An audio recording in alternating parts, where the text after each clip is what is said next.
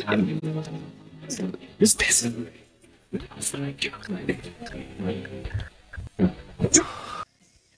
Yes. Ah, the Welcome. Welcome. sound. Welcome, welcome to God Drive. damn.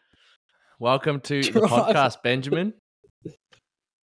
Thanks, guys. Is guys. this your first? Is this your first on. podcast, or Yeah, yeah. Like we had to do one for uni, but this is like the first like First real actual podcast. talking about myself.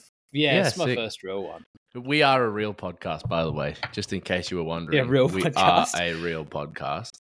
For any ladies and or gentlemen that are watching, Ben's currently been married, so don't um don't hit on him in the comments. Yeah, he does look. Actually, like we're a, all married, so some. don't hit on any of Yeah, us. Yeah. he does look like a little bit of a, a thumb at the moment with his haircut and no beard. I was told. I, I told him the other day. I really like it. It just needs You to like be it? a sharp. Yeah, it but needs you to be also- a sharp line, not a fade. You need full army style. I think his Yeah. biggest problem is the little widow's Yeah. peaks that are creeping up the front. you got to do what you got to do. Yeah, By the way, yeah. Well, like I, well, I mean, like you can get away with that. Like, there's plenty of ways to get away with that. But Greg's Have right. I've got to hair? go the sharp line. the, the Yeah. mustache just yeah, maybe. disguises everything else. The mow is Um, good. It is a good mow. Hmm. Our Yeah. last Alright. conversation, Liam, online, when you said, "Oh yeah, you, your greys are creeping in," Yeah. um, I shit you not.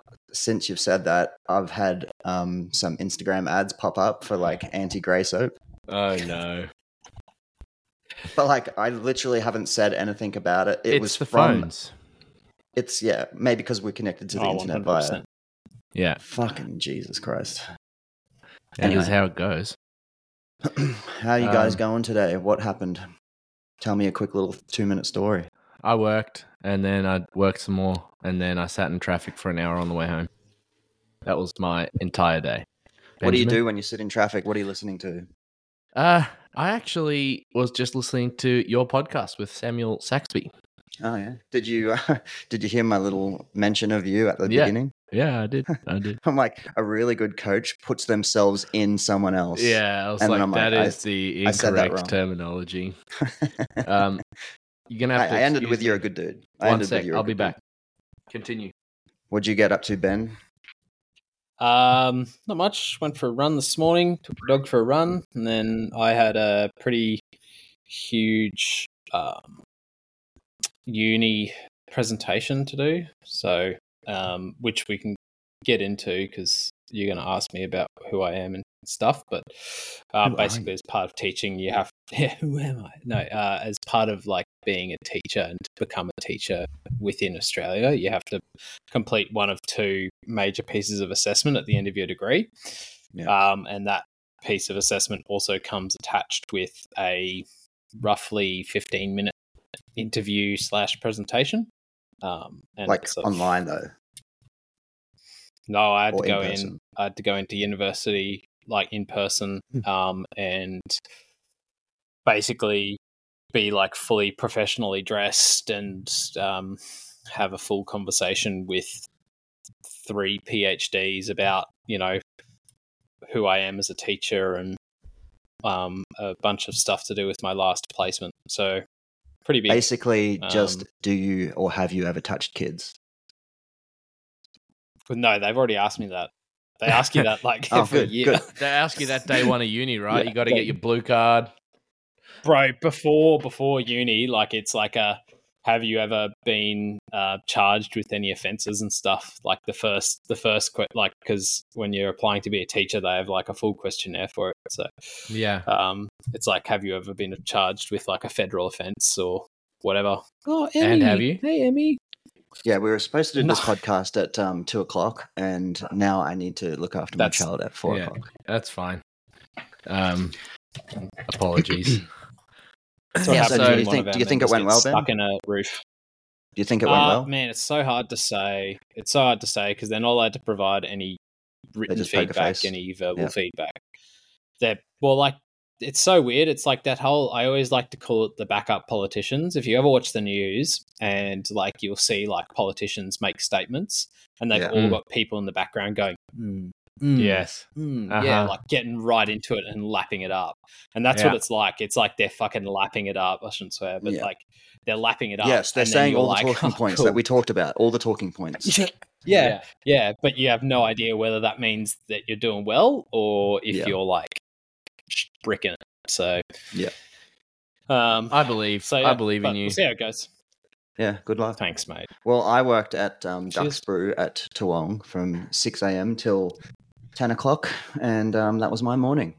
That's what, and then babysitting for the rest of the day. Yep, it's not babysitting when it's your own child. Oh, y- everyone's babysitting. Ch- I said that once to someone else. I'm like, oh, I got to babysit, and they're like, it's your kid. I'm Yeah, like, you're not babysitting. you're right. Maybe I shouldn't say that. yeah. Yeah. Um so uh was that we just talked about Greg uh Benjamin's job, but uh what are your like your your current goals, not just in not just in CrossFit, but also CrossFit in in general life? What's on the horizon for you? Well, like I said, I'm just about to finish a teaching degree, so um, gonna be teaching out at St Peter's Lutheran College in the Springfield campus as of next year, which is um, That's a cool job to get. Hey, straight out of straight out of uni. Well, yeah, I mean, like it's kind of a weird situation at the moment, but I think definitely the way I've done it and the way I've gone about it this year has definitely helped me. Um, but then, yeah, that's basically my only. sounds bad, but that's my only like real outside of CrossFit goal at the moment. It's just trying to get through that. Um, obviously, everyone always has other financial goals and life goals and stuff, but they're not really super important. They're just like making sure that you don't starve at the end of the day. Yeah. Uh-huh. what are Um, you planning on teaching? I'll be a biology and or a health and physical education teacher, and a biology teacher is like my second science teacher as a So, secondary. yeah, 'cause So, you can't you can't be a PE teacher without teaching a, a science or something else as well, right? Well, you can, but like there's a like it's good to have a backup area because like it used to be that like no one taught all PE or no one taught all science, Mm. and I think also it's now gotten to a stage where there's just not enough teachers in any area. So like so you're, everyone's you're got to multitask. to teach two areas. Yeah, yeah. So you're Yeah. going to be a biology teacher. Uh, yeah, biology and well, like I can teach physics up to year eleven, chemistry up to year eleven. Um, I try to. So you would be the uh, only one one 'cause no cares qualified to about answer this question, Ben. You're the only one qualified to answer this Hmm. question. How many genders are there? Oh, I'm not getting into that. That's a that's a sticky Bro. situation at this stage of my life. No, like okay, like it's We don't have to answer this question. Gender is not not like, um. Yeah, like, um, answering- yeah, this is no. Oh, okay. This is- Greg's not- got a- that's a- a that's a Greg's like, our show is uncancelable. Yeah, yeah. He can be uncancelable. He's Bro, got his you own can't get business. cancelled. I Yeah. can be Yeah. cancelled. you, you, you can't I get can be cancelled for saying how you feel. You definitely Oh, can. People get yeah, cancelled for saying how they You feel all the time. Well, I think I think I think society's turning around a little bit and people are waking up. Mm, I think definitely uh, cancel culture has taken Why- a little bit of a twist. Yeah, I Anyway, a sorry for making that awkward for you, Ben. um, so y- next year, That's not hey? awkward. I've had. I'm Yeah, next year. So what- Yeah, next year. what- So that'll be it. Um, do you reckon you'll be better at doing What? CrossFit having working full time, or better at CrossFit being a student? Like time wise, do you reckon you'll have more time or less time, or you have more I mean, I've, consistency? I've kind of, I've kind of been working full time this whole time. I was well, you've been working about and the other studying. day. Like, yeah, I've been working and studying. Basically, um, I'm a mature age student, which means I'm above the age of 21. It appears, um, but I'm 30, so for me, I've had to pay rent and pay bills and get married and do all this other stuff that's associated with being an adult while also trying to essentially retrain in something that's not um,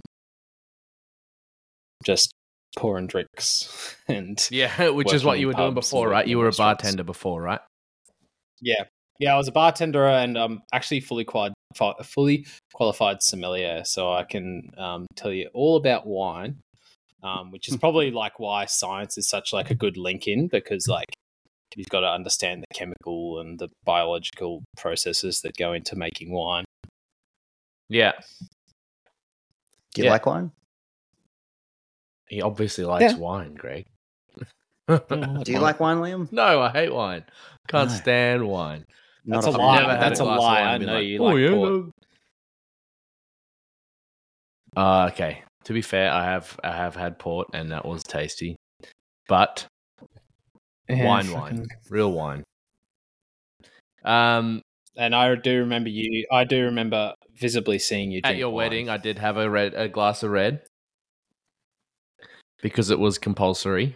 Yeah, because everyone else was on the reds, which, by the way, was Yeah. fucking out of out of whack. Because the red was the one we ordered the least of, and was the only one that we sold. It was, was the only Of one course. that everyone drank. That and the ginger beers. It's ridiculous. Just chase the red with a rum and coke. That and the ginger beers. That was yeah, So you guys have both been you're both Yeah. married now. It's like four or five years for you, Liam. four. Yep, four. Or maybe years not now. that many. Yeah, maybe four. two or three. Four. Um, and one year for you, Ben. Yep. Or coming Yeah. up to one year, well, maybe. April. Well, so just wanted to let so you guys six know months that- the other week. It's our ten year anniversary in a month's time. So we've been married for ten years. So if you have any marriage advice that you need or any questions, do not come to me with any answers because I cannot give you a goddamn thing. um, 10 years of confusion and does that mean you it? started the gym basically like six Yep. months after you and Anne got married? we got married in November and then I opened the gym in April. Yeah, shit. Far out. Yep. What a time in your life, hey? That would have been Yeah. hectic. Oh, no, it was good. It was I mean, it was easy like, you know, what needs to change? I mean, baby's different, dog's Yeah. different, but Mm. you know, married it's almost like it's easier now, so just Mm. same bank account. Let's do this. Yeah, this. everything Yeah, just cool. comes out of one area. Yeah, that's awesome. That's good. Um, so you're you just got married, as we just said. How did you meet Sarah, your lovely wife? So um, I don't this think is Greg knows actually funny story. because I don't. no, this is like this is a good story actually because so I was working, I was managing a bar or a pub up in Paddington called Hope and Anchor. So some some people from Ducks will know where that is. It's up on Given Terrace, um, and I was um, running the bar. Pretty pretty keen to get out of there at that point anyway. The, the ownership had just changed and. Um, on a Tuesday night, and the only reason I remember it was a Tuesday night is because on Tuesday nights we did like this gigantic schnitzel for like 20 bucks. Um, and Sarah had come in and she'd just finished her last ever, ever master's exam. And yes, she, that means she's more educated than I am. So She's a, she was a regular at this stage too, right? No, no, no, no, no, no. So in. she'd come in like once or twice, like once or twice. Mhm. Um, and then she came through, um, sat out the back. It was on like June to July, maybe. Anyway, we had a fireplace out the side, and she sat out there. And um, anyway, I was we like she'd come up to the bar a couple of times, and I hadn't really noticed her up until that point. But then when because we had a busy night, and then towards the end of the night, her ex boyfriend had shown up, um, and basically Drama. they'd had a is getting good conversation. now. Yeah, they'd had a conversation, uh, and he basically ran out crying. and I was out like clearing a table at the time. And I went inside to like my coworker and was like, "Bro, I think I just saw like a massive breakup chat." And he was like, "What fuck?" And I was like, "Yeah, that guy was running out crying." I was like, "Oh, fucking poor And dude." Ben goes into Uh, swoop. and then, oh no, I didn't actually. Like, I went and I was like, "Fuck it, whatever." Um, I've got to keep closing because it was about nine thirty at this stage on a Tuesday. Um, and I'd gone downstairs to grab something and then come back upstairs. And I'd asked this guy at the time who was um, pretty new. I was like, just make sure you stay inside and clean the bar. And he wasn't there. I was like, what the fuck is this guy? And he, he comes back in and goes, mate, you'll thank me later. Came back in. Sarah came, sat at the bar, had a chat. Um, I think the first thing that impressed her was the fact that I could pronounce her last name, um, Which is? which is Beitel. Beitel, B E I T E L. So it's German. She's born in Germany. Um, came over here when she was seven or 8 Mhm. Can't remember. Um, and yeah, so that was kind of the whole thing. Got chatting. She came back maybe a couple of nights later, kept talking. Turned out she was in hospitality at the time. So there was kind of that degree of connection there. And she was finishing off her master's and just talked for ages. And then we were mates for probably about a month, month and a half. And then I was pretty much about to leave. And then um, I was leaving the leaving the bar, and um, I, long story short, basically, um, we went on a date, and rest is history, pretty much. And the next day you got Moved in together after six months, and then yeah. Well, no, we've been together since 2018. 2018? 2017? No, no, something like that. Yeah, you're the date guy in the relationship, So, yeah. right? You're supposed to know these things. Yeah, well, I can, I can. No, so our actual, like, our first date was on the jet, June first. Where did don't you go? how Ben? you First date was on June first. I can't see you, Ben. Uh, we went to. I can't see. Well, I can barely see you, Greg. Live um, video will return we went to when the internet improves. Oh, I can see forever. Um, No, no, I can see. we went to Little Val. We went to Little Valley, which is now a no longer restaurant. There it was the place I was going to be going to work, um, and I wanted to try it out before I started working there because I'd kind of got poached to go there at the time um, as the head waiter, and I was kind of keen to sort of go there and see how it was, and then um, we went there, and Sarah knew like the the guy who was managing it at the time was also a mutual friend of ours, and there was another mutual friend working there. So we were just going to go hang out. Um, and realistically, it was just us going for dinner. Um, and then yeah, so Very nice. It is a nice story that, like, keeping it semi you guys kind of like ran into each other. It's you don't see that uh, very often anymore. You kind of ask people, "Oh yeah, how'd you meet?" Like, "Oh, we met on Bumble." like you didn't like, "Oh, you, we met at a pub." Yeah. like Was- that never happens anymore, right? Yeah. Yeah, Well, you you you've known No. Danielle your like your whole life. Yeah, so I've known Danielle forever. That's a pretty cool story. Yeah, I went is to cool. school with Anne, and Mhm. we bumped into each other again at at the bar, and then we kind of hit it off that way. But yeah, I've never. Well, I'm I'm too old. Like I, I was never around with the whole online dating thing when I was hooking up. So Yeah, I'm but glad I missed that little piece. yeah, hundred percent. But these days, it's definitely like Oh, anytime I'm at out It's meeting common. another couple, they're just like, "Oh yeah, we met on Tinder or whatever." Yeah. I'm like, and not out." even young people, like old people are doing Yeah. that as well now. Yeah, hundred percent. That's just the way it's done. Face to face interactions are scary. um, well, it also cuts During out a all lot of- of like that sort of small talk. during all of this, were you uh, doing CrossFit at the time, or were you doing some sort Yep. of other training? Yeah. Yeah, so yeah, no, so I started CrossFit in 2015, um, very conveniently actually at Gym Cartel, and then Sarah at the time was training at Molly Fit, which is also Mm. now now no longer there. Or Um, was that CrossFit but Milton at the of- time? Yeah, it was a CrossFit Milton, but it was like Molly Fit was like kind of the overarching banner because it was CrossFit Milton and Milton Weightlifting Club, but Mhm. Molly Fit was the, I guess, like the The facility that they combined call name. it, Yeah, yeah. Where does the word the Molly come combined from? name, Uh, Milton Ollie Milton Ollie. CrossFit.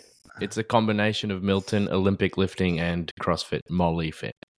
I get Yeah. it now. Yeah, I never got it either. I was like, "Oh, so is your mum's name Molly?" And she's like, "No, Molly's not my mum's name." um, Oh, by the way, yeah, so- the person that Liam's referring to is Katie. Katie Redhead. yeah, Kate, Katie Redhead. Her, Kate. pa- her parents own. uh, yes, yes, I met I met her. Yeah, well, not Yeah. Katie. She's a nice uh, lady. Redhead anymore. Katie Eichmann, right? Katie or did she keep Eichmann, Redhead. Um, No, she, and she so went to you Icon. started in 2014 15 you started crossfit what uh, what Yep. brought you to the scene like what made you think you know what i want to try this thing So, uh, two ways. First way, I at the time had, was playing rugby, and I'd sort of like had like about three years of basically season-ending injuries. Mm. So first year was my I'd already had my right shoulder redone. First year was my left shoulder. Second year was my hand. Third year was my foot. When I broke my foot, I was pretty much like, oh, no, this is fucking it for me for rugby. yeah, um, fair enough. And then I good decision, basically think, was as an like, adult. yeah. Yeah. And then I went to uh, a mate of mine um, owned a sup- supplement store because, you know, 2014, 15, we were all going to the sup stores because nothing was Mhm. done online yet. Um, and he was like, he was training at um, Gym Cartel and he was like, hey, man, like they don't just do CrossFit, but come on, come along, see what you think. Um, I had a little look and I was like, you know what? Yeah, f- fair. And then I went on a bit of a holiday and did like the deep dive of YouTube on CrossFit. And Of course, saw this is how we all started. CrossFit back in the Yeah. day. so, except except for Greg because Greg's been around since before it was on YouTube. That's Um, What's YouTube? And What's then- YouTube? yeah, what's YouTube? Um, and then I saw like the games, and I think it was actually, I'm gonna say it was that workout in 2014 where it was like rope climbs, GHDs, and overhead lunges in the games where it Yeah, was where- like, you know where Rich rope just climb, the GHD. Overhead lunged away from everyone. Yeah, yeah, and I was like, man, Handstand walks as pretty well, I fucking Yeah. easy. I reckon I can do that. I could, Yeah, I could not fucking do that. Um, and then yeah, so I I, I went on holiday, came back, and was like, oh, I should really fucking sign up for a gym, and went down to Cartel, and um, Simon was still running it back then, and um, I picked up on it pretty quickly. I because obviously I was pretty, I'd been in and around gyms pretty much since because of rugby and because my parents were pretty pretty big on me making sure I didn't get injured. So, um, despite me breaking bones, like I'd never had a bunch of muscular injuries because you aside from my two shoulders. Yeah yeah But yeah, so like they put me into gyms and um, I was able to pretty much walk into CrossFit power cleaning 100 kilos. mm, So at the time, if you think about that, that's a big deal. Um, mm. but yeah, when I started CrossFit, I went from 98 kilos to 77. yeah you lost a lot of weight right because Um, were you struggling with some weight issues before you started No, but like, okay, so backtrack even further. I lived Mm. overseas straight out of school. And um, for those of you who haven't been to the UK, um, the UK is really easy to drink, really easy to eat a bunch of fried food, and really eat. And like the culture is like pretty um, much go out every day after work, drink about Drink, three or four pints, eat shit Fried food. fish. Like Yeah. there's no fried fish, fried Yeah. pizza, fried. They fry everything. yeah Um, and I, while I was over there, I got up to 110 because also exercise was not like a big deal. Came back, got back into rugby, lost, got down to sort of 98, and then because I was playing sort of front row at that time, and then went joined CrossFit and lost a bunch more weight. Um, and yeah, and you said what was your it. bottom weight that And you hit was 70 something 70. Well, I actually got down to 74 at a couple of couple yeah of that's points there. crazy um, do That's you why your remember what legs your are so strong. yeah do you remember what your first ever CrossFit workout was The seven. the Oh, seven what? Seven. And you obviously- your first CrossFit. Your first CrossFit I- workout no, no, is no, no, no, no. workout. No, like my first actual CrossFit workout. So like I'd done a couple of workouts here and there. Um like but like my actual first CrossFit workout in a class, stuff like that, I think was the seven. Mm. Was that's So the first for- one I remember. for people who don't know what the seven is, is the seven is seven rounds for time of seven handstand push-ups, seven thrusters, seven knees to elbows, seven deadlifts, seven burpees, seven kettlebell swings, and seven pull-ups. That thing, if that was the first workout I did at a CrossFit facility, I would have died and never come back. So it was so like no, so like, I think I think I did um I didn't do full weight on the thrusters. I or the deadlift. And then I didn't do full kettlebell swings. I only did I only did Russian kettlebell swings Mm. and I did ring rows. because That's time awesome. I still 'Cause couldn't the thing is- body weight up. Did you come into that session being like, I am going to crush CrossFit? CrossFit is going to be my bitch. I'm going to be Rich Froning in at least in maximum. well, I'd already done a couple of sessions before, the, but well, well, like, yeah, pretty much. So I Um, remember the first time I, I, I went into a CrossFit gym. It was a similar thing. I wa- rocked up. I was like, I'm going to murder this shit. And this lady was like, Okay, you're doing your. Be-. I went into the beginners class. Like they had like an intro class, and Yep. uh, I walked in, and she was like, Okay, you're going to do five rounds of ten sit ups, five strict pull ups, and fifteen air squats. And Yep. I threw up. And I was like, Is this oh, at um no. Four oh five one? Yeah, four oh five one. Maybe? Yeah, yeah, four oh five one. I did this workout, and I at remember the old, clear at the old day. place, at the old, Coach, Coach in the Kate, old yeah, at, sand pits? um, yeah, in the sand Sooner? pits, yeah, uh, with the uh, with the volleyball nets and everything, and really, yeah, just an unreal experience. And uh, I, I thought probably you would have had a similar experience, just being absolutely humbled by what CrossFit is, um, and just immediately being addicted for life. You know.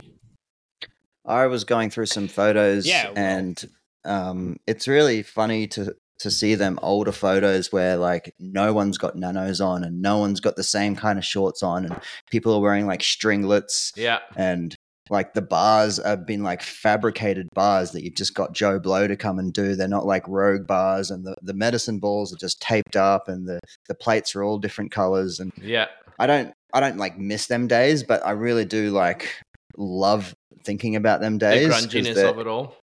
Yeah, and it was just like you go in and it's like you just stood around, you learn how to do the dumbbell snatch, and then you do the dumbbell snatch workout, and then you stretch, and it's just like you're flogged afterwards. Hundred percent. Um, now, Yeah. like I guess we can all agree that you know we've, you know, when you like cycle to work for the first time when you're younger, and you, I remember when I I lost my license when I was in. I don't know, like 18 or 19, and I had to cycle to work, and I couldn't even cycle the whole way. I had to get off and walk up the hill and then Mhm. Keep, cycling. And then the next day, you almost make it to the top, and the day after that, you make it through up the hill, and you don't have to get off the bike. And then within three months, you're like sprinting there, and it's not even an effort anymore. Mm. Um, it's Yeah. kind of like with CrossFit, it's easy to kind of like just back away a little bit and be like, I'm just gonna do heaps of work now and not put in that intensity. But um, them simple workouts back in the day, they will still destroy anyone, like absolutely anyone. Um, There's and- a reason why Fran is so Oh, well yeah. renowned, right? um, yeah, Fran Well, yeah, is I mean, something like, that it's we not should just probably do Fran. soon. what was that, Ben? Yeah. Well, I think like I think yeah, absolutely. Like Fran's a good one. Like I still look at like Lynn is a really good one. Lynn scares the fuck out of me. Well, five rounds, max pull ups, max bodyweight bench. Max bench, max. Yeah, that shit is horrendous because Mm-hmm. there is, and if you do it, and if you do it as it's written, where there's no rest, Mm, no, But, there like, should be I'll- rest.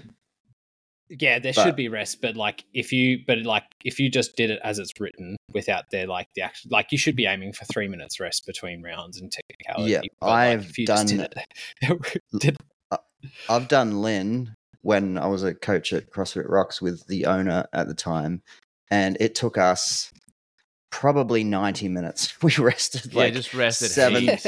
seven to 10 minutes, Uh-huh. and it's just like we just, you know, we That's such a good way to give yourself Died. rhabdo for the rest of your life, basically. yeah.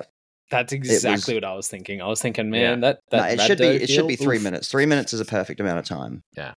Um, Yeah. So now we've looked back five years at what you did. What's the other one? It's like the max pull ups and twenty and two hundred meter rod. Um, Anyway, what? do There's one called Nicole where it's a 20 minute AMRAP where you do uh, a 400 meter run, max max pull ups. Yeah, max pull ups and then a four hundred meter run. Oh, I don't even know that Yeah. work. Yeah, that's it. That's the That's one I got horrible. rhabdo on, and then I had to That's do horrible. the ducks, uh, the the Yeah. the what do you call it, the Tough Mudder. Oh Like- no. two or three days afterwards, Oh. and I'm literally running with my arms in Oh. a crab stance, and like I knew it was rhabdo or a mild form of rhabdo, but I'm not gonna like go to a doctor or anything, but just keeping an eye on my my urine color and Yeah. um, we're all, No, we're that's all fine, we're crazy. all good to go. Yeah. Yeah, I'll tell you Um, a story about Rhabdo later, Just to um, just to Can see really this? get some people out of it.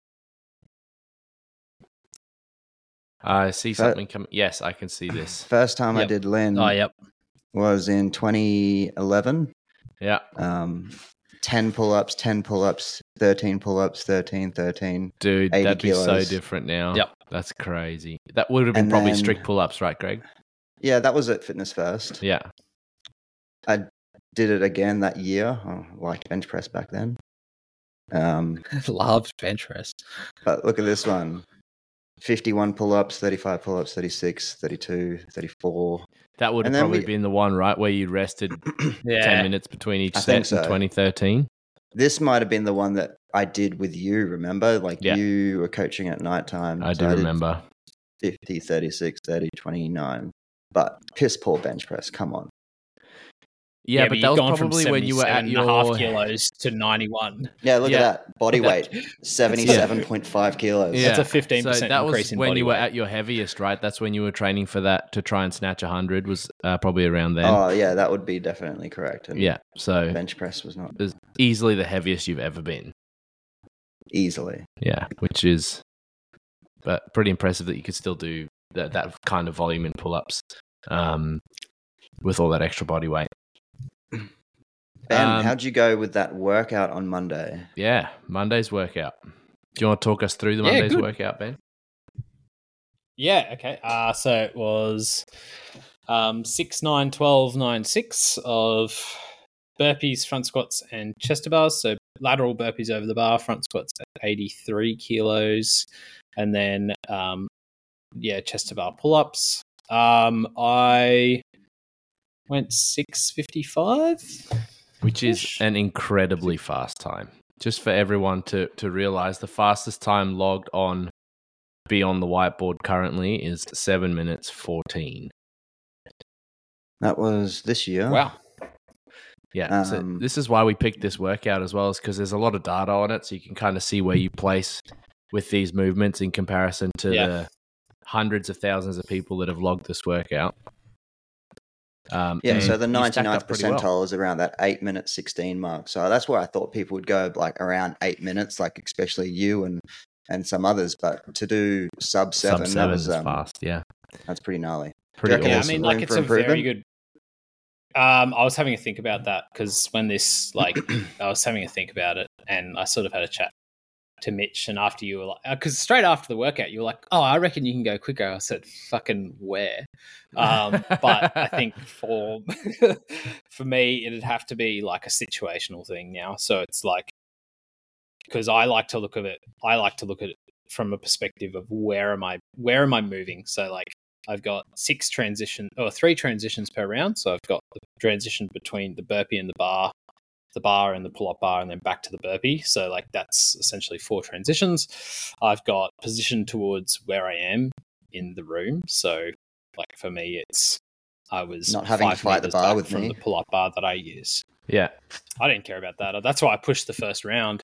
Um, so, like for everyone, so my actual plan for it was go as hard as I could in the first six burpees and front squats because there was four of us using that pull up bar, and, and I wanted, wanted to be get the first, first. on the pull up bar. yeah, that was my only plan. And I was like, I was like, fucking, what happens after this? I don't care. mm-hmm. Um, I think probably have to wear a belt because I'll probably have to go unbroken on the front squats, um, and I'll probably have to jump the burpees. So um, I kind of learnt this technique because for those of us playing at home who joined Ducks this year, we did Mayhem Athlete last year, um, and Mayhem Athlete had this technique on the lateral burpees where it was similar to a um, similar to a worm where you would kind of do a bit like a surfer stand up. So you'd stand up with your inside leg to the bar first, doing like a lunge, and then you'd step up with your foot and then jump over the bar rather than just doing a traditional burpee jump up, jump over. Yeah, yeah. So I think in order for me to do for me to go quicker on that workout, I'm gonna have to jump up, be close to the bar, be close to my pull up bar, and go unbroken on the front squats. And I That don't Did you, like did you just- break the front squats?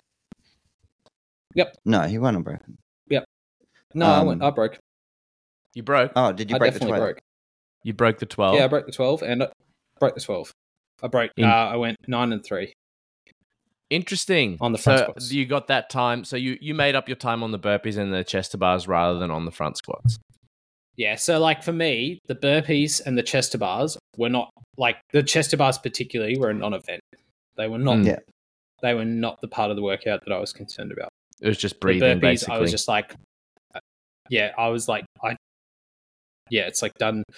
I've done. But there, there Like, are a fair few like, transitions some- here as well, and there's there's Yeah. so much like room for being deliberate with like, all right, I could put my hand straight up on the bar straight away, or I can like take a, a little bit of chalk Well, and like that was my thing. That was yeah. So I didn't I didn't chalk at all.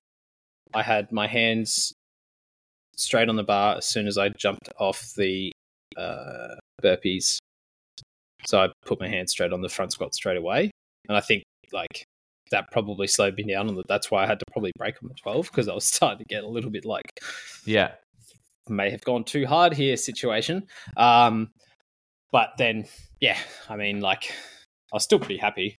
Like, I didn't realize that I'd gone that quick until the very end.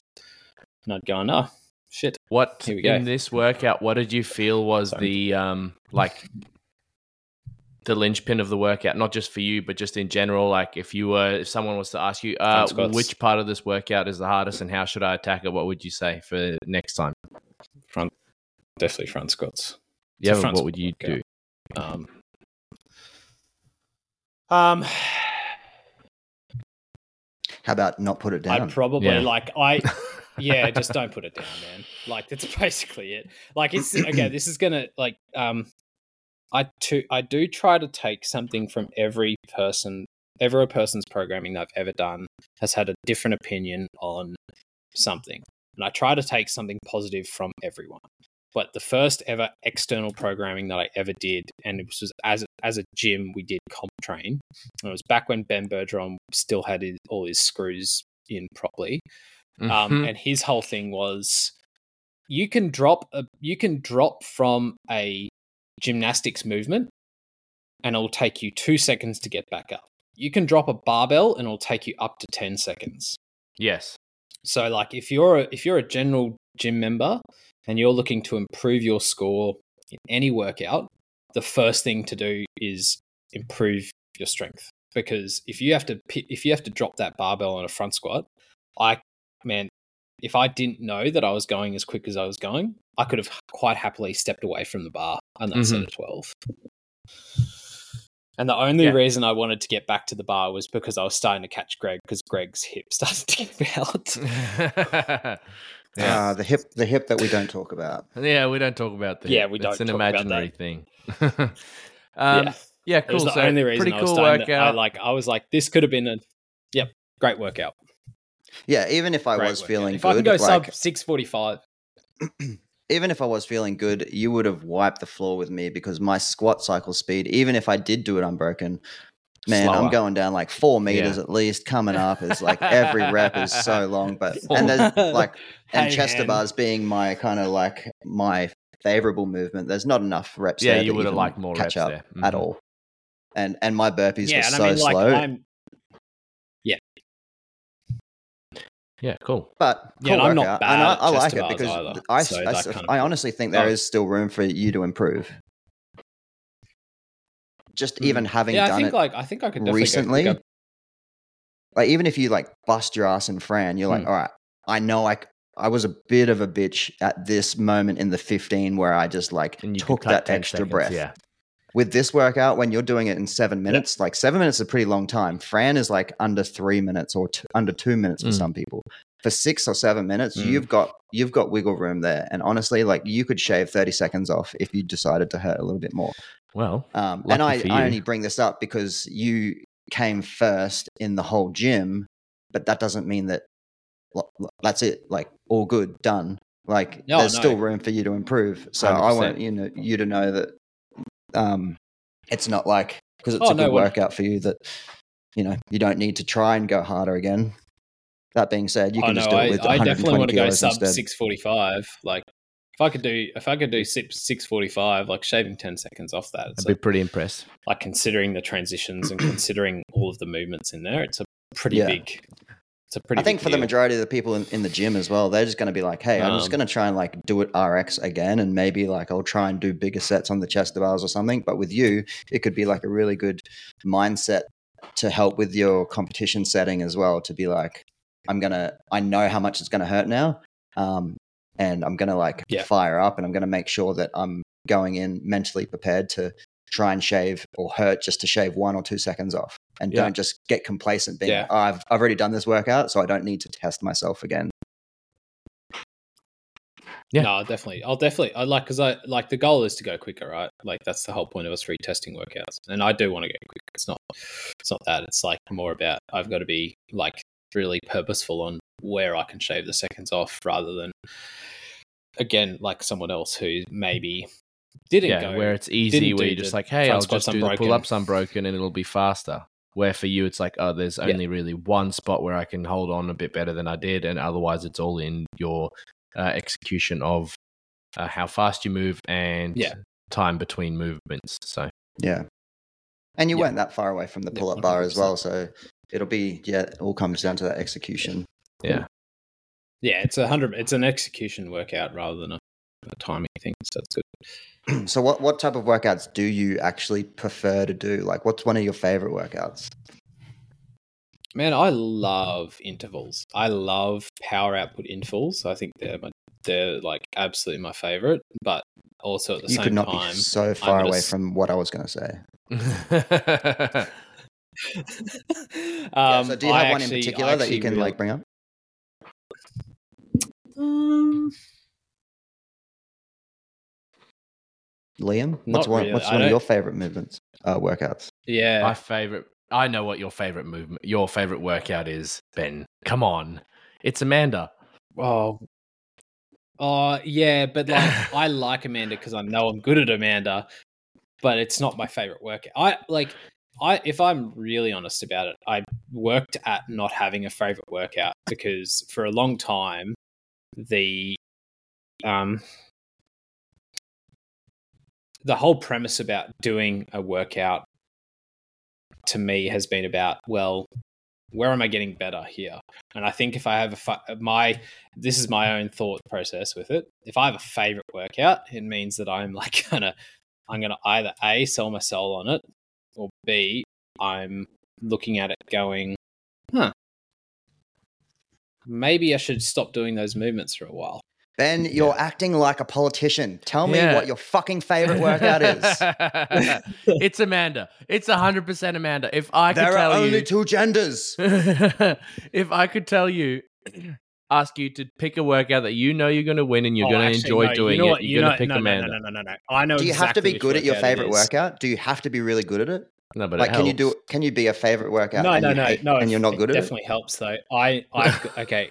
My favorite all-time workout is actually uh, another Ben Bergeron workout. It's three rounds for time, ten front squats at 83 kilos, 20 chest to bars, 80 dubs. Hmm. That sounds fucking horrendous. That sounds so bad. It is so fun. Like it is. Like it is.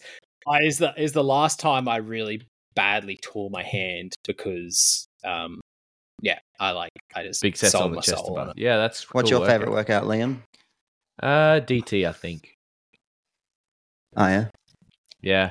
Uh, DT or um, one that I've never actually. It, I don't think we've done it in a class. I've just had. I've done it um, just by myself because I wanted to do it. Was that regionals snatch la snatch pyramid that they did? It was like a ten at sixty kilos, and it finished at like two reps at uh, one twenty or something. And I did Yeah. that with the ladies' weights back like five six years ago, and it was probably one of my favorite workouts.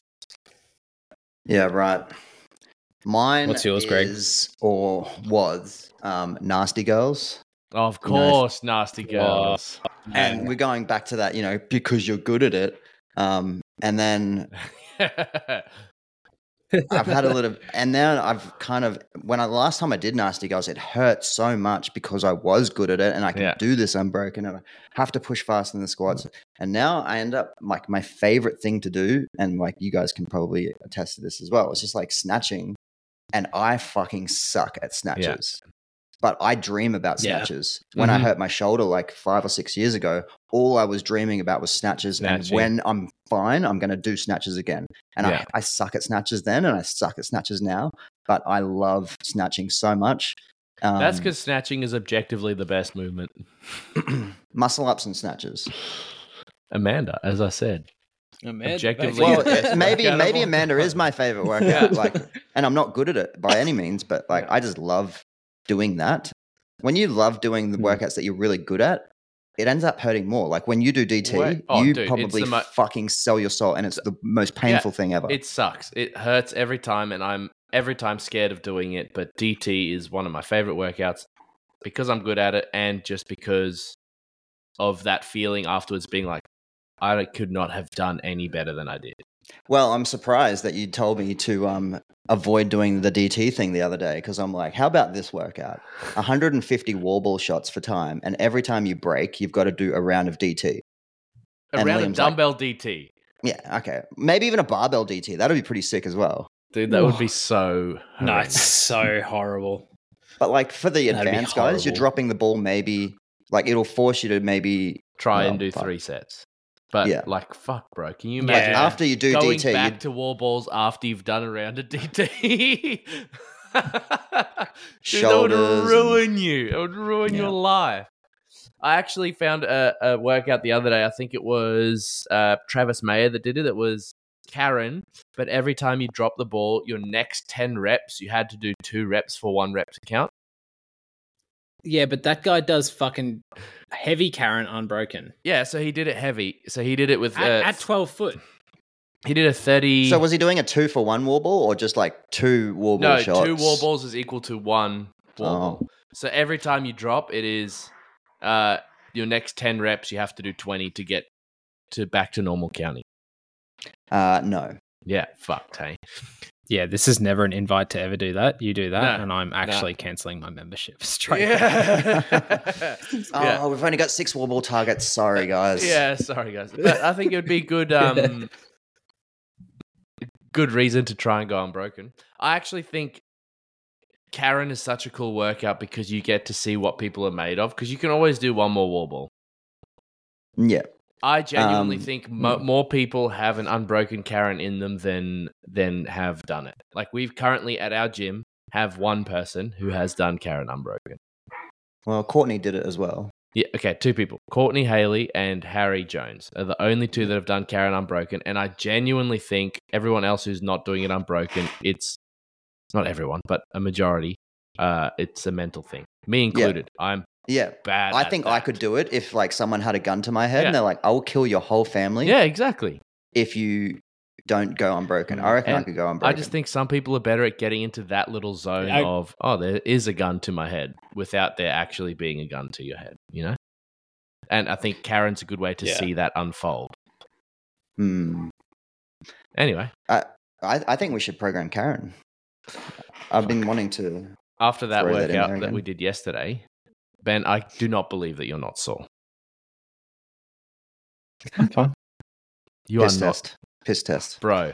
I am No, I'm fine. paraplegic. How many was But it? It was 30 you- times 5, so 150. Yeah, but he also did. Yeah, he it's fine. did 75 box jump overs as well. Hmm. Maybe the jumping gets rid of the lactic acid. Yeah, maybe, but my legs are broken. He was Yeah, but also you 120 just kilos at one stage, so he's got Yeah, a lot of dense muscle fibers. That's it. Hmm. I'm That's why your calf baby. muscles Yeah, look so also- good. Big, big dudes Yeah, that true. shrink, like lose a lot of weight, man, their calves just stay Yeah. massive. Yeah. I reckon Hayden was probably a really fat dude at one stage. Dude. Hayden has His the calf world's muscles are biggest out of control.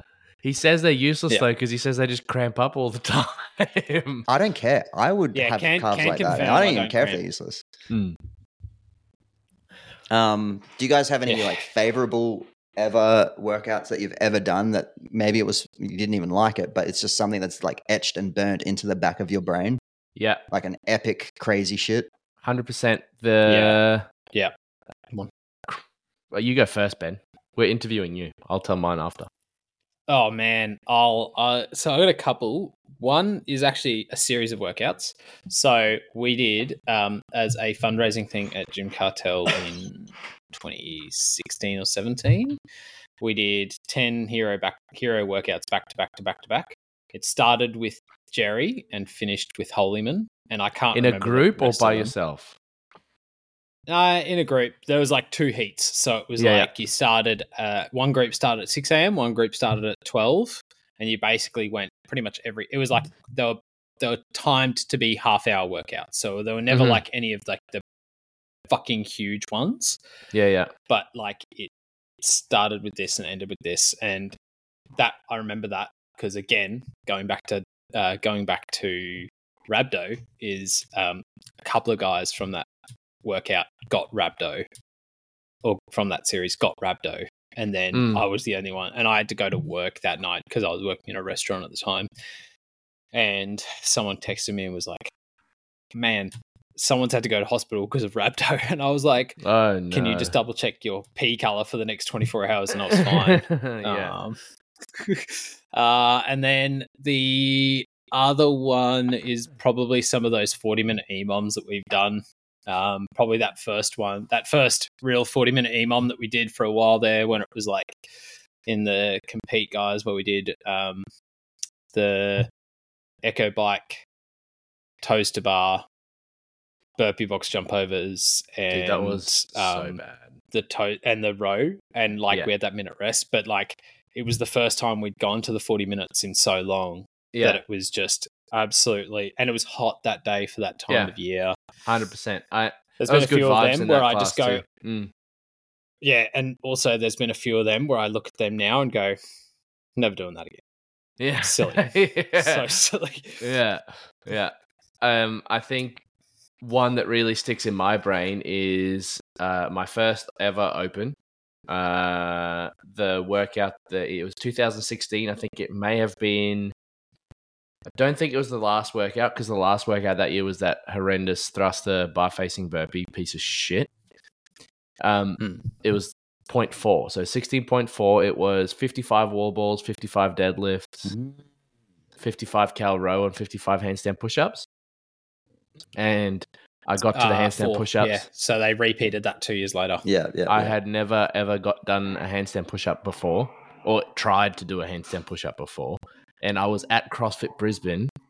So I had a mate who trained at CrossFit Brisbane, and I was doing the open at just my gym where I worked, like a Globo gym where I worked, and I was filming my workouts and I was posting them on YouTube, and and then he said, "Hey, just come and do one open workout with me at CrossFit Brisbane," and I had Brandon Swan judging me.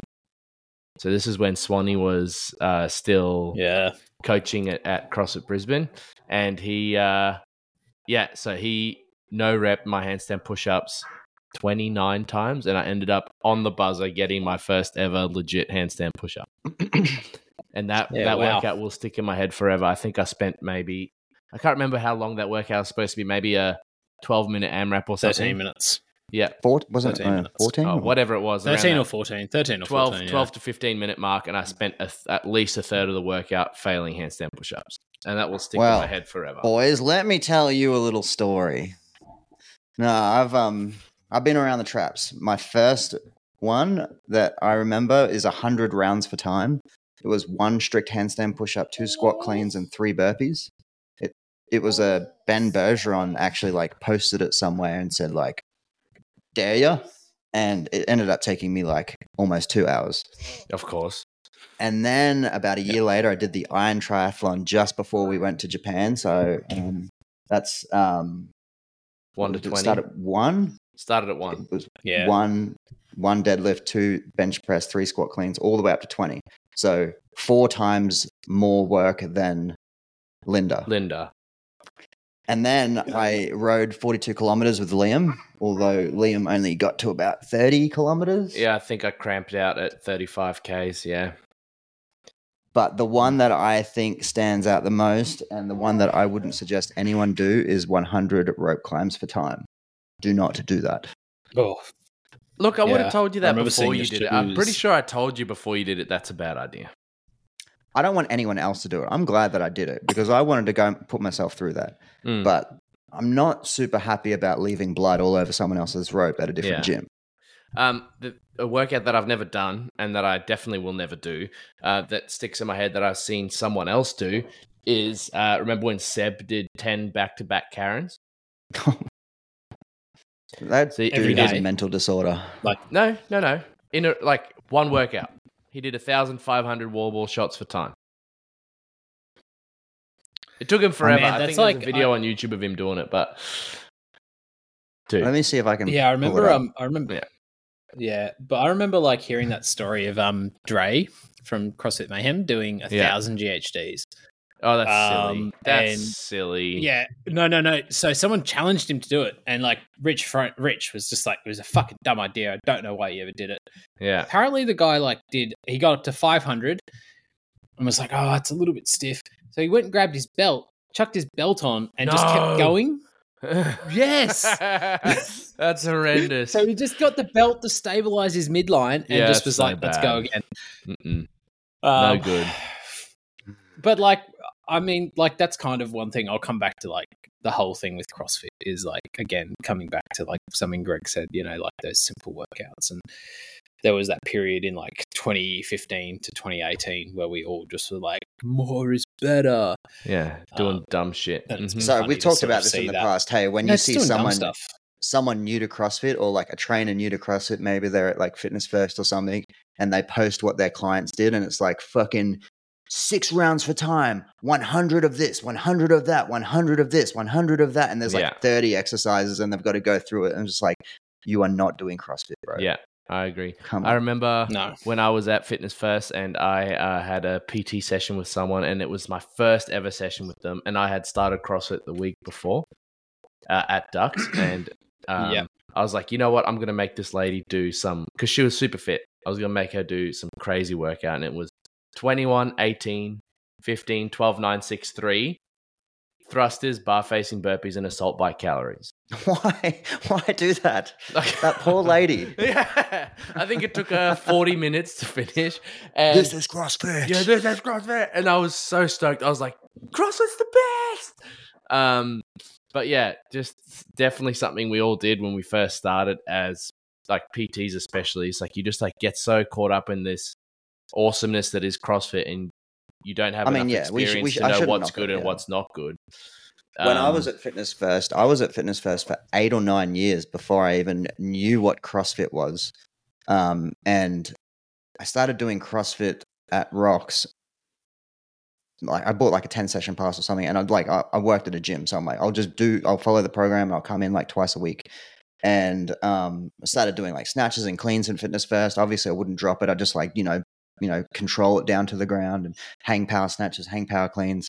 And there was a there was a couple of trainers, one in particular who was like, yeah, CrossFit's fucking shit. CrossFit's dangerous. Blah blah blah blah blah. Olympic lifting shouldn't be done for blah blah blah blah blah. Um, but you, you know when you're in like that fitness first environment when there's like 10 15 or 20 trainers and you're just like watching each other and like oh Yeah. a new exercise and then all of a sudden all your clients have this new exercise and I mhm. was doing snatches.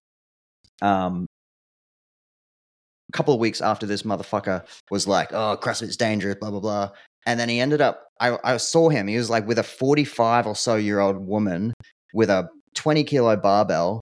He w- he would have seen me doing some snatches. He had her hands in close, like a like she was about to do a clean, and then he's like, I could hear him. He's like, "So then you go from this to this."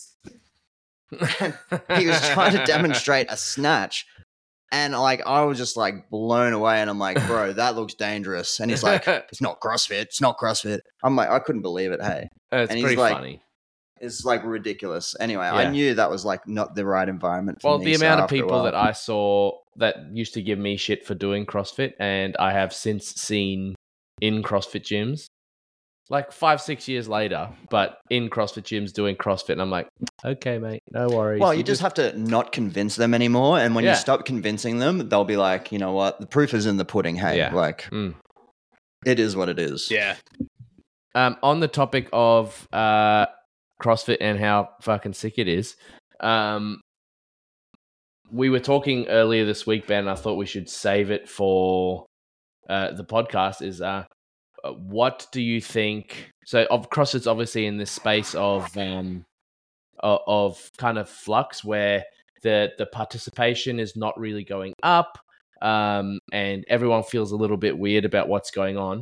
uh, what do you think CrossFit is going to look like in the next five years, as well as what do you think the best way is for them to kind of get back to the glory days of 2016 to 18 when it was like the next big thing? Uh, I think a big thing is now that we kind of really, I guess, like have to sort of split a little bit of that methodology off from the sport and use that sport as a. I don't want to use it as like a market. It is a marketing tool. It's a marketing tool, right? So like, but at the same time, like the amount of people that are now coming into CrossFit because of what they've seen at the games is like lower than ever, I reckon. Because mm-hmm. like out of out of everyone that's walked into the gym in the past year, I reckon I've seen maybe one or two people go, "Oh, it's because I watched the games, or it's because I was at a local comp, or I was at semifinals and I was just so yeah. ready to go." Um, and that one's Angus, right? Because he saw mm-hmm. um, Brian at Turf Games, which is yeah, you know, not even a CrossFit event. That's pretty um, crazy. Yeah, I think yeah, like so out of everyone that's joined in the gym, one person's coming for the competition side. Yeah, and you um, feel like that used to be I, more. Yeah, one hundred percent. Because like it was all state sponsored media, for lack of a better term. Like I've run a CrossFit gym for nine years, and hmm unless people are like hiding the fact that that's why they joined. I don't recall anyone sort of telling me, "Hey, I saw this thing on ESPN or YouTube. I'm going to do CrossFit." But they could potentially have seen it through a different avenue as well, or mm. someone sees it and then they tell their friends that they saw it, and then they're like, "Oh, that's how they find out about CrossFit." But you know them stories of like, "Oh, people come in, they're like, I want to be the next CrossFit Games champion. Like I've never really heard that. I've never had, never heard anyone. Yeah, but I don't think that's what I don't think that's what is saying. I think more he's like the reason I started CrossFit is because I watched a video of Rich Froning that CrossFit released and put on their YouTube channel. That was uh, like a edited video that was really fun to watch and awesome. Where currently the only way you can go back and be like, oh, stumble across CrossFit is a nine hour live stream. Yeah and like obviously ha- when this graph goes from like this to this when you see people joining crossfit in droves it's because it went from being unknown to yeah, very well known yeah and so now it's like everyone yeah. knows what crossfit is now so mm. it's like in my opinion the games isn't as important because everyone knows what crossfit is and there's one on every corner whereas 10, 10 years ago when everyone's like talking about the glory days like 2014 it's like oh, I watched this random thing. I just accidentally s- saw it on mm. on YouTube, and that's how I found out CrossFit. And like that's where we get these massive spikes. But now I'm just like, you know what? Like there are CrossFit billboards. There's CrossFit ads on Google. There's CrossFit ads on Facebook. Mm. Everyone knows what CrossFit is now. Yeah. Um. Yeah, I mean, I'm not. I'm not saying that like I. Yeah, no, it's it's not the wrong opinion. I think the the big thing, the big thing that's changed from my viewpoint is that there's less. Um, you're right. There is CrossFit billboards and there's CrossFit ads on Google and all this other stuff. But I think the big difference for a lot of things is that it's not centralized. So while CrossFit, the company, puts out information and it puts out um, its seminars and it has the CrossFit, I guess, like the CrossFit methodology is very well known. There's no like there's no storylines behind it either. So like it used to be like 14 to really 20, right? So like I'm sure at some point Liam is going to mention Andrew Hiller and he's going to mention like like Andrew Hiller put out this awesome video the other week and it was all about the the Instagram followers of how all these people have got huge Instagram followers if they're like the old CrossFit heads, like Froning, Fraser, Tia, all those guys, and all the new ones have got nothing. And I think a lot of that's actually got to do with the fact that there's no storylines within the actual sport anymore. So we're not yeah, seeing this like hundred percent. We're not we're not seeing this like gradual increase of people following these new people because they don't need to. They can just be like, oh, bugger it. I'm just not really interested in the games anymore. But at the same mm. time, I think the games is like a really good vehicle for marketing. Yeah, I So think. you, but you think- said I at think- the beginning that you think that it should be separated, like HQ and the games. Like, I what do you think mean it by should that? be. I think it should be. I think it should be separated a bit. I don't Like, think it what do should be How? like. Okay, how? I think that there should be. Okay, so personally, I think in five years the CrossFit Games will just be like a figure, like it'll be a figurehead sort of at the end of the season. I don't think it's going to be the main competition. Um, and I think a lot of that's because we've got to divert. I think we should be. They should be diversifying the competitions and the around year competitions to be a little bit more I don't want to say like giving with prize money because prize money shouldn't be it, but it's like how that's how we get more people involved. So like I think the atmosphere at Torian Pro this year was better than or would have been better than the atmosphere at the games. Because I think that there is more emphasis put on the semi-finals than there are the games for a lot of people. And I think for the games to be this big, awesome thing, and also moving it to Texas, but that's a separate issue. Um, I think that there's got to be a more focus around creating local individuality within the competitions, and then using HQ as like the hey, these guys did this, you can do this too. You've just got to turn up to your local affiliate. yeah. So what I you mean that is the you, you athletes kind of now are want no longer be as relatable. like you know if if you uh, if you want to play soccer, there's a soccer league you can go play in in your local city where Yes. there's no like CrossFit league that you can play in uh, or compete in in your local. Apart from people running random competitions, there's no set up thing of like CrossFit being like, hey, this is the CrossFit season. Here is a year round leaderboard, and you can compete at these 16 locations or whatever it is. And I'm not like I understand what you're saying. So, uh, what on your point before, Greg, is that you think that CrossFit's big enough now. That, so you think that Lionel Messi doesn't bring anyone to go play soccer at their local club anymore? No, I was under the impression the question was CrossFit. What does CrossFit look like in five years? And Ben was talking about the CrossFit Games and CrossFit HQ separating. And I look at CrossFit like it's a, a brand. I don't look at the CrossFit Games as CrossFit. Mm. And usually the people that are frothing over the CrossFit Games are like the young and the the, the really fit and inspiring, like ready to go there. Um, but like, you remember that that documentary that came out maybe like seven or eight years ago now, and they're like, "What's CrossFit going to be like in in five or ten years' time when everyone's doing like the Iron Cross and ru- running sub five minute miles?" I find that we're we're almost hitting this ceiling of human potential. And I'm Mm. not saying people aren't getting better; they clearly are, and they're definitely getting yeah, better. but the at improvements CrossFit. are smaller than they used to be from year to hundred year. percent smaller. Mhm. But we're also seeing this natural drop off of like the that generation, the people that have all, all these millions of Instagram followers, Rich Froning, and all these, even Matt Fraser, like they're, they're on the back end now. They're not doing high intensity. or they're, they're doing high intensity CrossFit. They're not competing at the CrossFit Games anymore. We're getting people like Haley Adams and um, Mal Mm. O'Brien realizing that they were thrust into it way too early. Mm. So I'm just, I was thinking about what you just said, how there should be a separation bec- between the CrossFit Games and, and HQ. I almost couldn't agree with you more um, because I don't feel like it's the best channel sometimes to. No. Um, oh, I agree.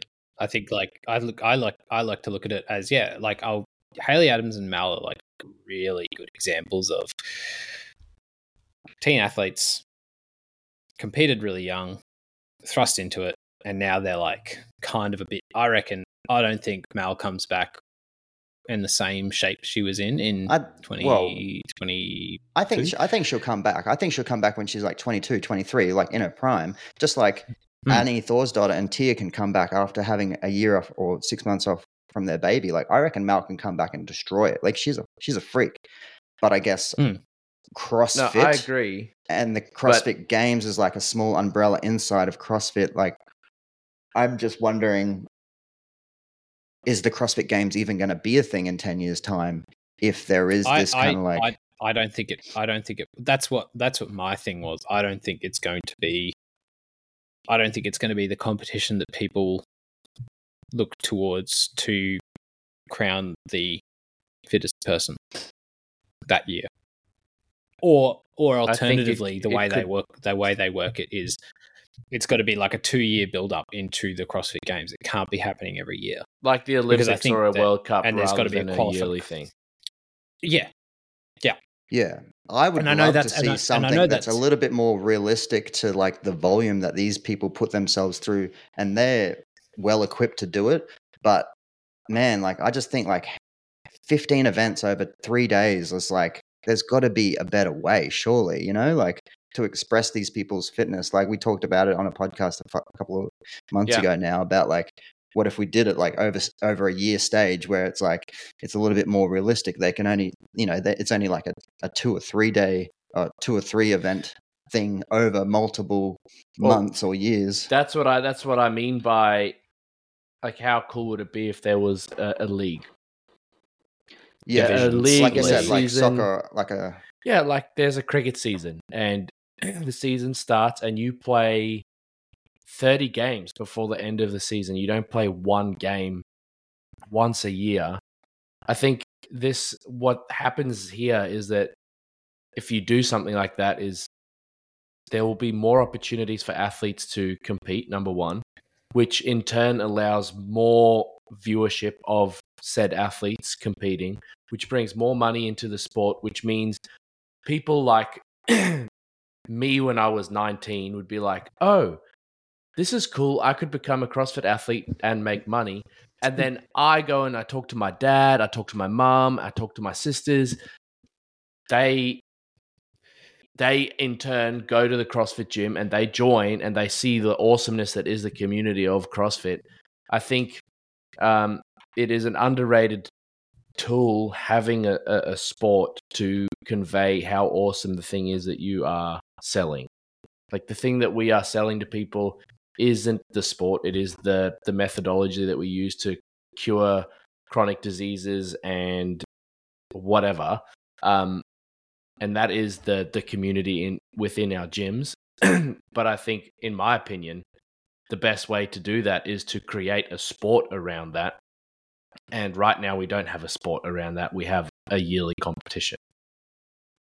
Yeah. I I also find think it- that uh, as a side note, sorry, I'll let Greg go. Oh, I, I find it a little bit frustrating when you see someone like Roman Khrennikov, clearly like the most fittest person you've ever seen, super strong, and something so small as to like, you know, he rolled his ankle. There could be other instances where someone someone got the flu or someone got, you know, the Yeah. coronavirus. Yeah, Um, Ricky Ricky Garard so- dislocated his shoulder two months before the games. Yeah. Now his so we know like done. fitness is not just a singular point, but it's like a you know a, a, a span of like Mhm. what you can do over a certain amount of time, even a lifetime. So that's why I think it would be so much better not to just see who's the fittest on Sunday afternoon after Yeah. three crazy ass and, days. and that's the other thing is that what that would encourage is for people to be in a more healthy state all year round because these guys are Yeah, eh, peaking so hard for the games. They're doing really unrealistic levels of training in order to be the fittest for those three days. But can you think about how like how bad that is for their bodies, health wise, I can't remember be who. in that state? yeah, I- If you are competing all year round, you cannot be in that state all year round. Your body will break down and die. Having a competition that goes all year will perhaps bring that that peaking, like the top.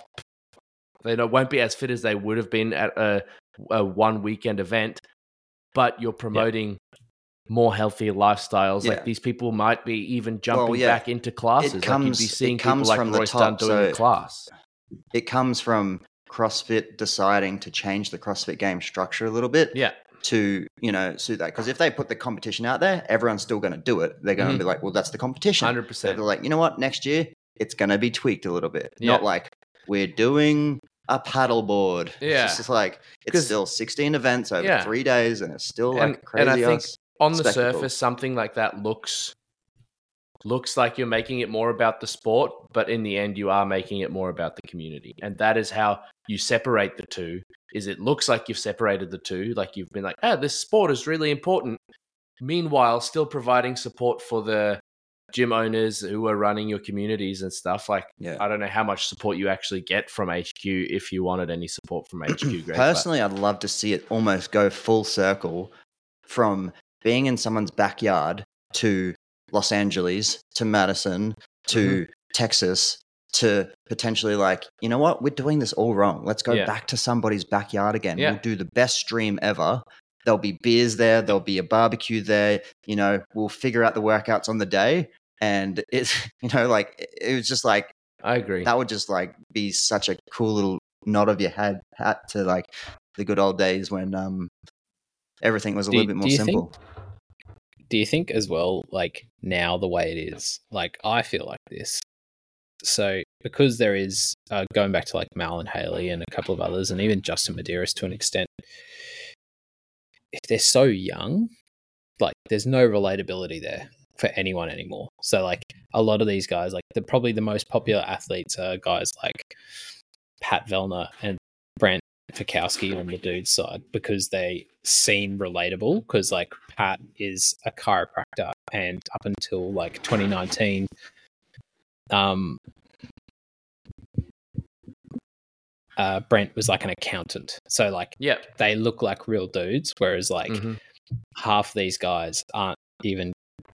They're not even getting jobs. They're just coming straight out of high school and just doing Um, CrossFit becoming. CrossFit And I'm like, man, yeah, and I think something like a league would stop that from happening because you have somewhere else to express that fitness where the only option is, hey, you have to train all year round to be a freak for these three days versus, hey, you Hmm. can train recreationally and still do pretty well in this league. Anyway, Yep. I think Mind that's you, enough this of that. is We can coming talk about from, this um, for six hours. This this advice is Oh. coming from three people that have never made the games and like struggle Yeah. to do it. no. You know, but they're, they're my opinions and they're your opinions, and I think like they're valid as well because um we don't we don't know the the full repercussions of this, and we're just starting to see like these younger generation you know go through you know whatever they're going through and it'll be interesting to see like in five years time what it, what it's like and um, i hope the message is the same that it's really just about you know curing simple chronic diseases that you know get off the carbs off the couch and you know you just be inspired by these freaks of nature that maybe they you know encourage you to get to a gym or or um you know do some squats in your backyard or they might encourage you to show your grandma how to do an air squat 100%. and that might save her life one day you know yeah. Yeah. Yeah, cool. Absolutely. I think that was a, 100%. a good 32 That's minute productive. talk about what we think CrossFit will be, should should I'm do. a at little bit fired up i'm a little bit fired up Yeah, up I'm fucking so fired up. I think we're I all mean, very it's such a- passionate about a- CrossFit and Yeah, CrossFit 100%. Games. Like CrossFit Games Yeah. is a massive piece of, of my my you know love to CrossFit. Like I I was the same. I watched every single CrossFit Games, every single documentary. I read every journal. Dude, I, I watched the behind the, the scenes for like nine hours of behind the scenes footage for each CrossFit Games year. Like I miss that shit. I still feel like there are people doing that now that are just getting into it, just like when we got into it, we yeah, were but doing the that footage, as well. the the media coverage is not there for them to do that. Yeah. It's so- different now. It's just like Yeah, I think it is that's very actually the in little difference as well TikTok streams, yeah, you know, you're it's like- watching. you're- yeah, you're watching people's reels on Instagram and TikTok videos and whatever. it's Yeah. different. Yeah. Mm. Yeah. Anyway. Yeah. What do, what do we got? What do we what do we Anyway. want to talk about? Um, do we want to go through next week's programming, Gregory? Oh, okay. Do you want to do that? Yeah. Oh, I I thought we'd Yeah, go through next that. week's programming and get your thoughts on how you might attack it, Ben, or um, Yep. you know, like just see um, just basically so I don't have to make a, a separate video. Saving Gregory some time. Two, two birds, one stone. Yeah, What do we got? What do we got? All right, so I'll try not to share. the whole whole week. world. Um, so on Monday, we got we're going back to our back squats again. So we did sixty five percent two weeks ago, and we're going to revisit sixty five percent. I believe um, there was a note there as well for the compete crew to potentially bump it back up to seventy percent. Um, As long as they're comfortable doing so. But we're going back to that, and then we're going to do a 14 minute EMOM of five dumbbell power cleans and five bar muscle ups on one minute and 15 calories on any machine on the opposite minute. Ducks compete are doing Echo Bike. Cool. Thoughts and Still jam. feelings. Love it. Love it. I don't think we Um, need I to go think, through all yeah, the No, accessories no, too no. We'll much. just talk eh? about just the workout. That's fine. Yeah. The workout. I know you guys did the compete Yeah, version um, of the box jumps cool. and the wall ball workout, but this, like, you know, the class did the 10 Yeah. minute EMOM and it was a relatively easy EMOM. It wasn't like soul crushing or anything. It was like wall ball shots and box jump overs. So a couple days later, we're upping it to 14 rounds. And I think this will actually get a little bit more spicy because there's going to be a lot less wiggle room. Well, I Yeah, think what are also, your like, thoughts on this uh, workout, Greg? Well, I think like just quickly back to something you just said, Greg. Like we just did a ten minute EMOM, but like on was it the was it Monday? Monday that we did the um the Echo Bike and uh, kettlebell, and I think Yep, like that that, was got Monday. pretty spicy as it was because it was Mhm. like you know, a, yeah, it was Monday. It was a rough time. Right. um, but also at the same time, a very good way of doing um, a bunch of volume in these two movements. So dumbbell power cleans have turned up, or double dumbbell movements are likely to turn up at some point um, in the season, and then bar muscle ups, sort of that sort of combo, very grip heavy, but also at the same time not going to cook you for the rest of the week. And then 15, 12 calories, very achievable um, in the minute. I think that is a very achievable um, goal for anyone. Um, I mean, compete, you should be aiming to get at least 18 calories in a minute anyway on the Echo bike, in my opinion, but that's a separate issue. Um, 15 calories, you your should opinion easily get that sucks. done in like Yeah, I'm your not opinion doing seconds. 18. sucks, bro. Please. The- I swear to God, the bike Yeah. does not like me. it just Um, does not like you. That's fair. Um, yeah. But yeah, Um, no, good workout. Yeah, and um yeah, it's definitely not about the machine. The machine's just kind of like the inconvenience. Obviously, the dumbbells and the bar muscle ups. Like, let's see how the grip goes. Um, do you guys use a hook grip when you hold dumbbells, no, or try to? No. No. I feel the handles are too thick. I can't. Uh, I'm not used to handling anything that thick. I'm gonna have to edit that out. Um, uh, what do you when you're doing these back squats, Ben? Is there something that you specifically concentrate on before you start them? Like, what is your intent when you go into a back squat? I know there's a given percentage to to hit, but kind of what are you going in, telling yourself as you walk that bar back from the rack? Um, nothing really. I just think um for me, it's more what I truly f- try and focus on is like keeping that sort of upper back really tight. Um, I have a really narrow grip with my back squat. I know um, I've seen both Billy and Greg sort of demonstrate a slightly wider one to create more of a shelf. I create more. it's of just like for a those that have a lot of musculature in the Mhm. in the upper body. Like Ben? Greg. Yeah, awesome, awesome, cool. Um, but I also have, um, I also have like a little bit more of a traditional weightlifting grip, so it's quite a fair bit more narrow. It's almost like touching my shoulders, so. I can almost create that really like push my shoulders down, keep my whole core and pro- pretty much from my hips to my shoulders all in one line and just going up and down um, biomechanically. I mean, that's kind of how I squat.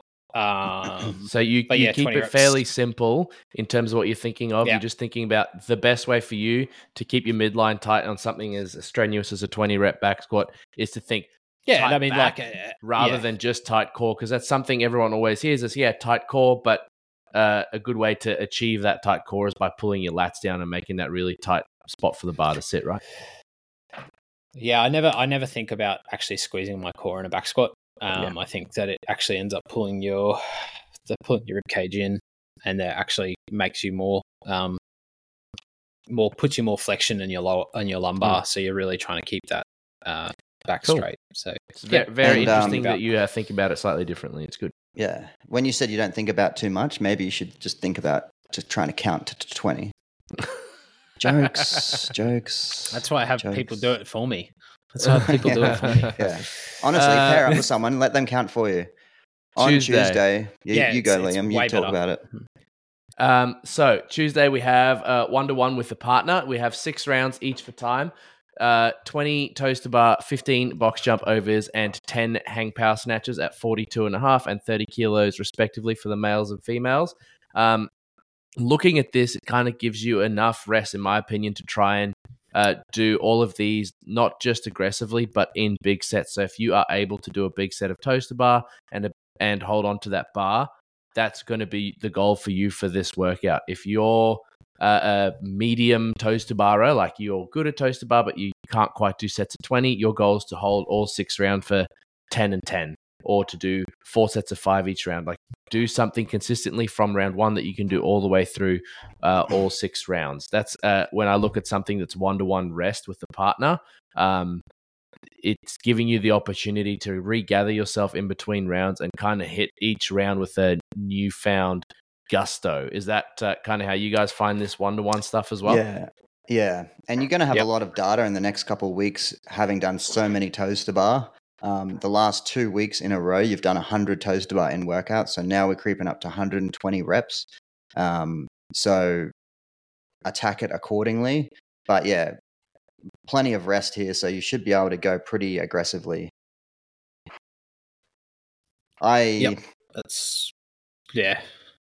yeah, what do you reckon? It's a horrid. It's a horrid workout. I was I was So toying with just power snatches, um, but Liam suggested we do a hang, hang I just because of the uh, yeah, deadlifts hang, and hangs are good. yeah, it Yeah, it think it's a forces really you to idea. actually like think even, like- attempt ten unbroken. Whereas if it was from the ground, you, You know, could you're just dropping singles, it from the top after Mhm. seven. Mm. hundred percent. Yeah, I, I like that one for one stuff specifically because it forces you to attempt to do, uh, yeah, bigger sets, stuff that you're slightly more uh, less un- less comfortable with. You can get a little bit more volume than you usually would in a just six rounds for time kind of scenario. Yeah. Anyway, Yeah. and it's very grippy as well, just like yesterday. So Mm. um, grip all I was thinking management is going to be really, really important right from the start. And everyone sort of uses their grips pretty well now. I'm trying to really get on top of people trying to use their grips properly. Mhm. But um, using a hook grip is non negotiable for tomorrow's workout. Mm. yeah, hundred percent. We got our weightlifting Wednesday. Um, we've continued this theme of, you know, like creeping up the weight a little bit. Now we're just trying to do a little bit of work on the barbell under fatigue rather than just our, you know, typical strength day, uh, which is really a little bit more CrossFit relatable. And, um, you know, as we get closer to summer and closer to the open, we want to start to be able to move this weight comfortably under some fatigue. We've got some rowing, 250 meters, 10 burpees to a target, and then two power cleans, one squat clean, one push jerk. It's going to be 75% for every round. Uh, you're going to do that five times every four minutes. I Uh, like something like this. What?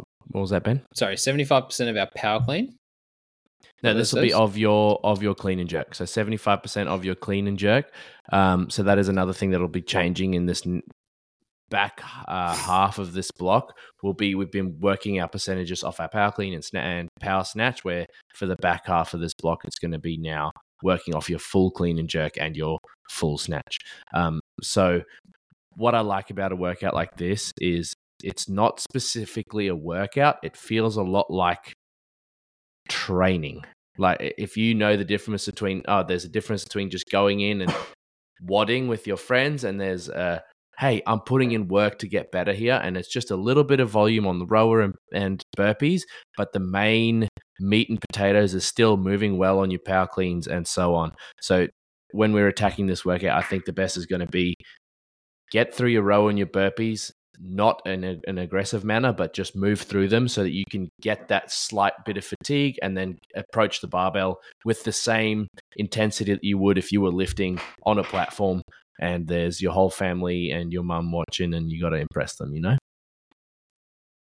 Yeah. Yep.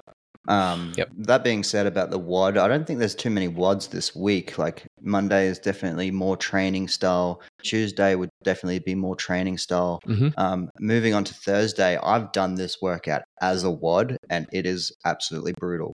You It can is do it as a WOD and Mhm. you can just do that for time with the designated rests. Or if you wanted to just do the compete stuff, it's just going to be um, zone two running, 5K or so. But have you done this workout as is, like I have it properly, like with Mm. fast running? Yeah, hundred percent. Like full brutal. send the mile and then full send the twelve hundred. I remember the first time ever doing this workout, and the 1200 took me longer than the mile because I ran the mile too fast. Uh, that's gold. Yeah, It's a horrible love that. time. Yeah, it is It's a a horrible, horrible, time. horrible time. Um, when you're doing something like this, Ben, where you see the rest getting less, but the work also getting less, is there something that you try and do specifically in terms of how you uh, attack your rest period specifically? Um, I really try to focus on my breathing. So I really try to settle myself, settle my breathing, settle my heart rate. Um, so that because that's like the worst thing you can do is you've got three minutes there, which is, seems like a lot, but on average, I think it takes your heart rate roughly 90 seconds to come back to a level at which you can control it. So if you've like got your heart rate up to 160 or whatever it is during that one mile run, um, and then you've got three minutes to get it back down to sort of a roughly, uh, I'd say probably around 100. Uh, it's not that long because it's going to spike every time that you try and move around. So, my suggestion is um, circular breathing. So, in nose, out mouth. Really try to settle your breathing and then settle your heart rate down will come with it. And don't Yeah. stop moving as well. Yeah, You know, when otherwise that you- Keep acid's walking. going to build up. used to play like Yeah. um you know sport at school and they used to tell you to like put your hands on your head and put your chest up nice and high like you Hmm.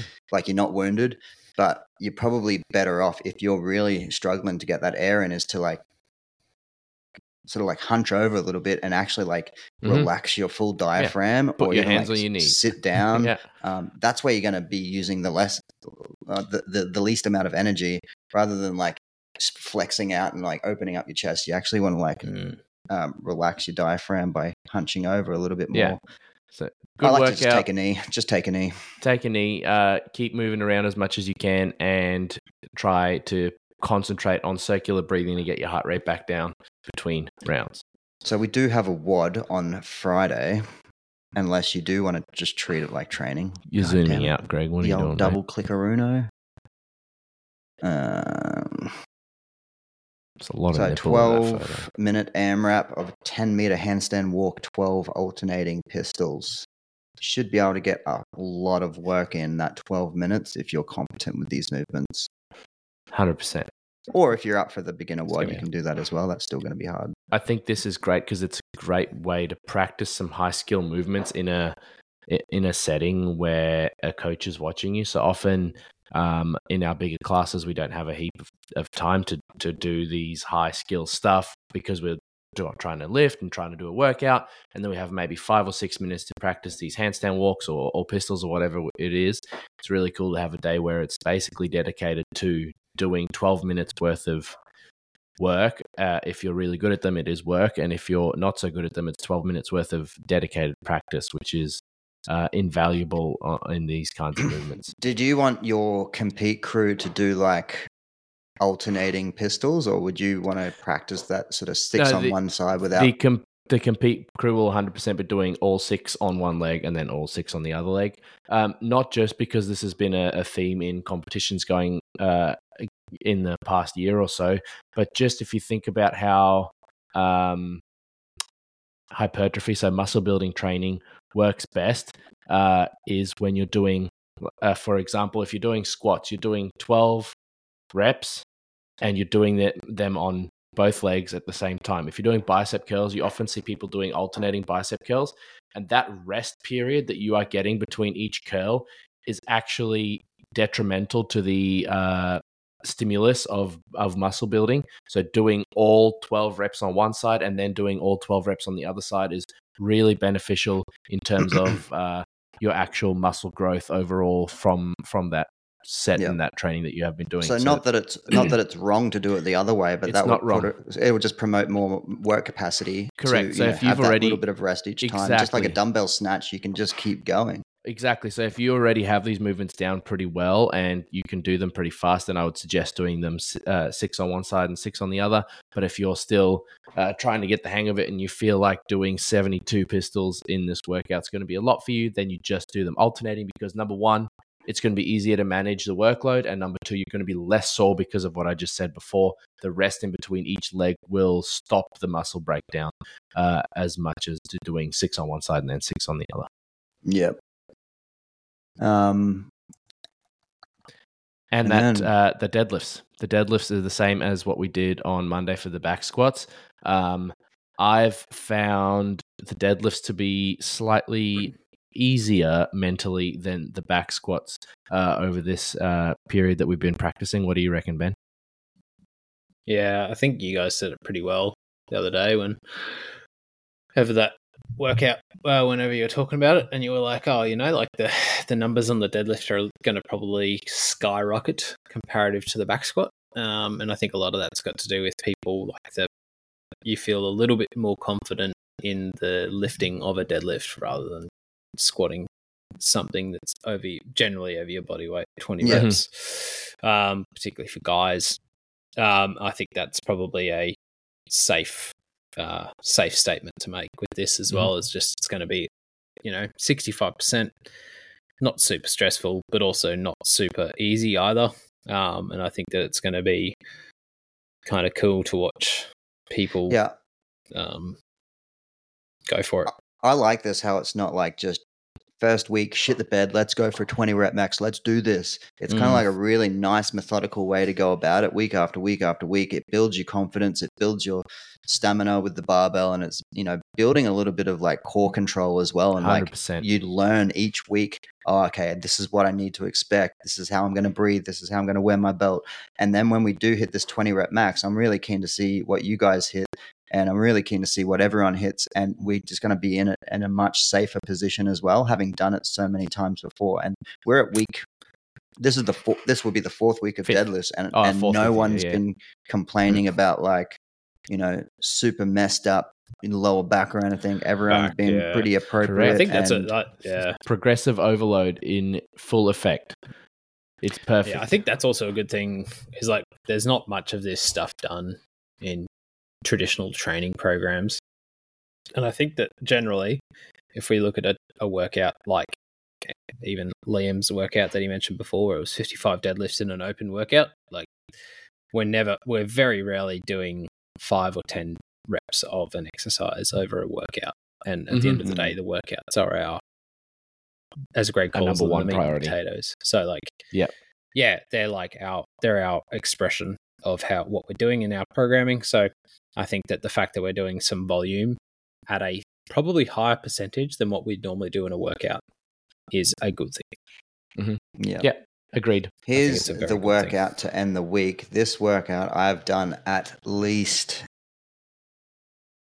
eight times. Yeah, I was going to say 10 because we do it twice every time. Yeah. So it was it was never strict handstand push-ups. It was like kipping handstand push-ups when I did it. And I just fly through this so Yeah. fast. But we're changing it to a strict handstand push-up because the theme of strict handstand push-ups, if you guys can agree, like throughout all the game season, open quarters, when was the last time you saw a kipping handstand push-up? It's been years. I'm not going to say that they're dangerous. Uh, Oh, but they did them in the they did them at semifinals, but they did 15. yeah. And that was it. It was Um, after doing yeah, we're not we're not we're not looking wall at facing. yeah, I just don't yeah see the not point in like the teaching thing people how to bounce off their heads too much anymore. No, I agree. If if someone still wants to learn it, I'm more than happy to give my time. But I'd love to see people be able to do, you know, a good five to ten reps strict handstand push-ups before you want to go down that avenue because 100%. they're not showing up much anymore. And this is just so much more bang for your buck when you No, want to get strong. Mhm. 30 strict handstand push-ups, 40 pull-ups, 50 kettlebell swings, 60 ab mat sit-ups, 70 burpees. How fast can you do it? How much can you hurt? This is the Ducks benchmark, Ben. So we do this often and we do it this way through. And then in a couple of weeks' time, or even next week, we'll flip the workout and do the burpees first and finish on the handstand push ups. Um, no, I don't think we're doing it next week.